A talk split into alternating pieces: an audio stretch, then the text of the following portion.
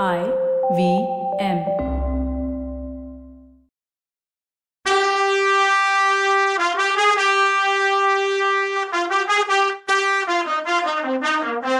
வணக்கங்க நான் கவிதா பேசுறேன். வெல்கம் டு கதை பாட்காஸ்ட் சிவகாமியின் சபதம். இது எபிசோட் நம்பர் பன்னிரெண்டு.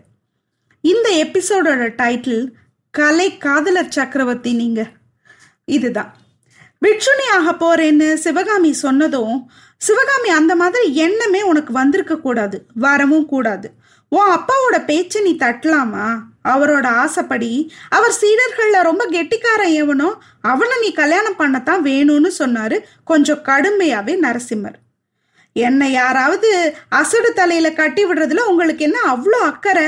அரண்மனையில பிறந்து வளர்ந்த எந்த இளவரசியையும் நீங்க கல்யாணம் பண்ணிக்கிறத நான் தடுக்கலையேன்னா சிவகாமி கோவமா. அதை அவ சொல்லும்போது அவ கண்ணில் கண்ணீர் ததும்பி நின்றுச்சு ஜாக்கிரத சிவகாமி அசடுன்னு யார சொன்ன? உன் அப்பாவோட சிஷ்யர்களில் ரொம்ப கெட்டிக்காரன் யாருன்னு உனக்கு தெரியாதா? ஆயன சிற்பி எத்தனையோ தடவை குமார சக்கரவர்த்திக்கு சிற்பக்கலை வர்றது மாதிரி வேற யாருக்கும் வராதுன்னு எத்தனை தடவை சொல்லியிருக்காரு. அப்படி அவர் சிஷ்யர்களில் ரொம்ப கெட்டிக்காரனுக்கு கல்யாணம் பண்ணி கொடுக்கணும்னா எனக்கு தானே கொடுக்கணும்? அதுக்கு உன் அப்பாவுக்கு நன்றி சொல்ல வேணாமான்னு குறும்பு சிரிப்போட நரசிம்மர் சொன்னார். சிவகாமி சட்டுன்னு உக்காந்துருந்த பலகையிலேருந்து எந்திரிச்சு நின்னான் பிரபு ஏன் இந்த ஏழை பொண்ணுக்கு வீணா ஆசை காட்டுறீங்கன்னு சொல்லிட்டு பேச முடியாம விம்மி அழ ஆரம்பிச்சா? நரசிம்மவர்மர் அவ கைய பிடிச்சு பக்கத்துல உட்கார வச்சார். சிவகாமி என்னை இன்னும் நீ புரிஞ்சுக்கலையா? இப்படி நீ கண்ணீர் விடுறத பார்க்கும்போதுன்னு சொல்றதுக்குள்ள சிவகாமி விம்மிக்கிட்டே பிரபு நான் சந்தோஷத்துல அழுகிறேன்னா நரசிம்மர் தன்னோட அங்க வஸ்திரத்தை எடுத்து சிவகாமியோட கண்ணீரை தொடச்சு விட்டார். சிவகாமி நினைக்க நினைக்க ஒரு விஷயம் எனக்கு ஆச்சரியமா இருக்குன்னு சொன்னார். என்னங்கிறது மாதிரி சிவகாமி பார்த்தா. நரசிம்மர் சிவகாமியை காதல் பார்வையிலேயே முழுங்கிடுறவர் மாதிரி பார்த்தாரு. மூணு வருஷமா உன்கிட்ட இருக்க மாற்றத்தை தான் சொல்றேன். உனக்கு ஞாபகம் இருக்கா சிவகாமி? அப்போல்லாம் சக்கரவர்த்தியும் நானும் உங்க வீட்டுக்கு வருவோம். என்னை பார்த்ததும் நீ கொஞ்சம் கூட கூச்சமோ தயக்கமோ இல்லாம ஓடி வருவ. என் கையை பிடிச்சி இழுத்துக்கிட்டு போவ நம்ம ரெண்டு பேர் அப்பாக்களும் ஒரு பக்கம் பேசிட்டு இருக்கும்போது நாம இன்னொரு பக்கம் அரட்டை அடிப்போம். சில நேரம் நான் உன்னை எனக்கு பிடிச்ச பரதநாட்டியம் சொல்லி கொடுன்னு கேட்பேன். நீ சொல்லி கொடுக்க ட்ரை பண்ணுவ. எனக்கு நல்லா வராது. அதை பார்த்து நீ சிரிப்ப. உன் சிரிப்பை பார்த்து நான் மயங்கி நிற்பேன். இன்னொரு நேரம் நாம் ஓடி பிடிச்சு விளையாடுவோம். சில தடவை ஆயன செப்பி அமைச்ச சிலைங்களுக்கு நடுவில் நீயும் ஒரு சிலையா நிற்ப நானும் உன்னை கண்டுபிடிக்காத மாதிரியே மேலே போவேன். உன் சிரிப்பு சத்தம் கேட்டு திரும்பி பார்த்து உன்னை பிடிச்சிடுவேன். மாட்டிக்கிட்டியா சிவகாமி தேவின்னு பாடுவேன். இப்படிலாம் நாம விளையாடுறத பார்த்து நம்ம அப்பாக்கள் சந்தோஷப்படுவாங்க. இதெல்லாம் ஒரு சந்தோஷமான கனவு மாதிரி இருக்குன்னு சொன்னாரு நரசிம்மர்.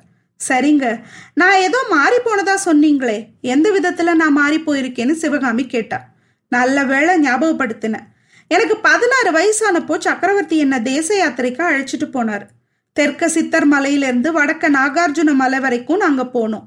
மேற்க காவிரி ஆரம்பிக்கிற இடம் வரைக்கும் போயிருக்கோம். யாத்திரையை முடிச்சுக்கிட்டு நாங்க திரும்பி வர்றதுக்கு மூணு வருஷம் ஆயிடுச்சுன்னாரு இளவரசர். அந்த மூணு வருஷமும் எனக்கு மூணு யுகமா இருந்ததுன்னா சிவகாமி.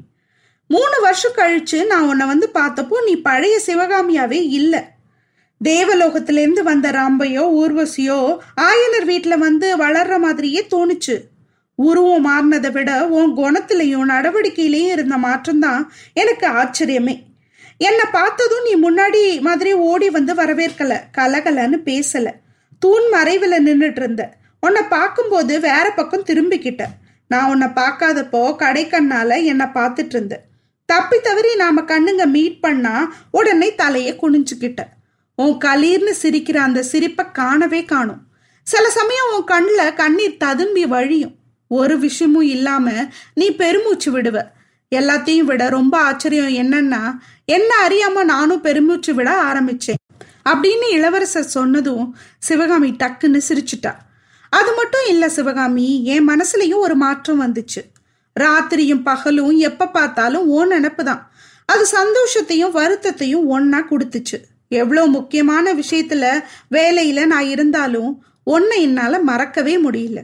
இந்த நிலைமையில இந்த தாமரக்குள கரையில ஒரு நாள் நாம தனியா சந்திச்சோம். மூணு வருஷம் உன்னைய வந்து பார்க்காம இருந்ததுக்காக நீ என்கிட்ட சண்டை போட்ட.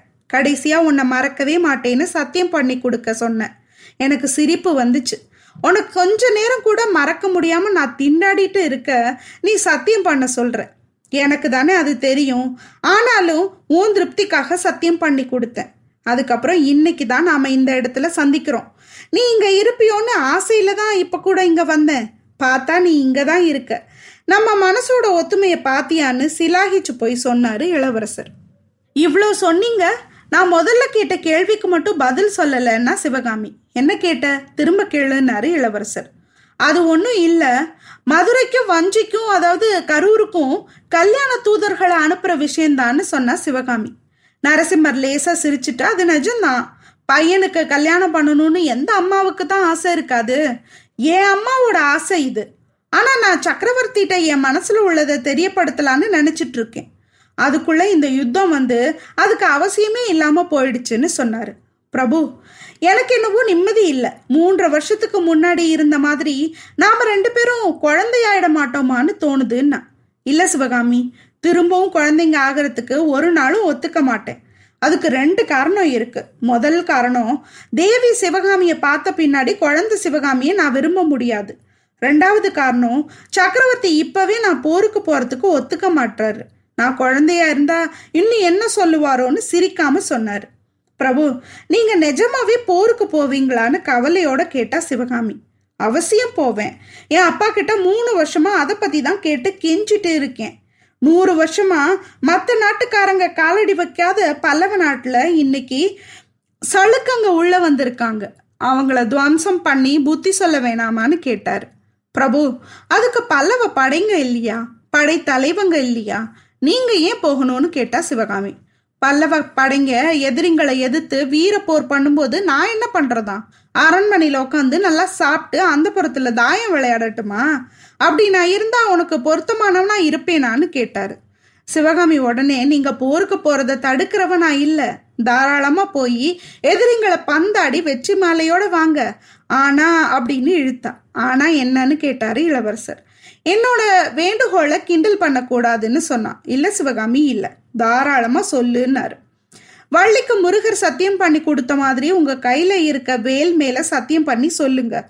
போர்க்களத்துல கூட என்ன மறக்க மாட்டேன்னு சொல்லுங்கன்னா நரசிம்மர் சிரிச்சுக்கிட்டே இவ்வளோதானா என்னை மறந்துடுங்கன்னு நீ சத்தியம் பண்ண சொன்னாதான் என்னால் முடியாது.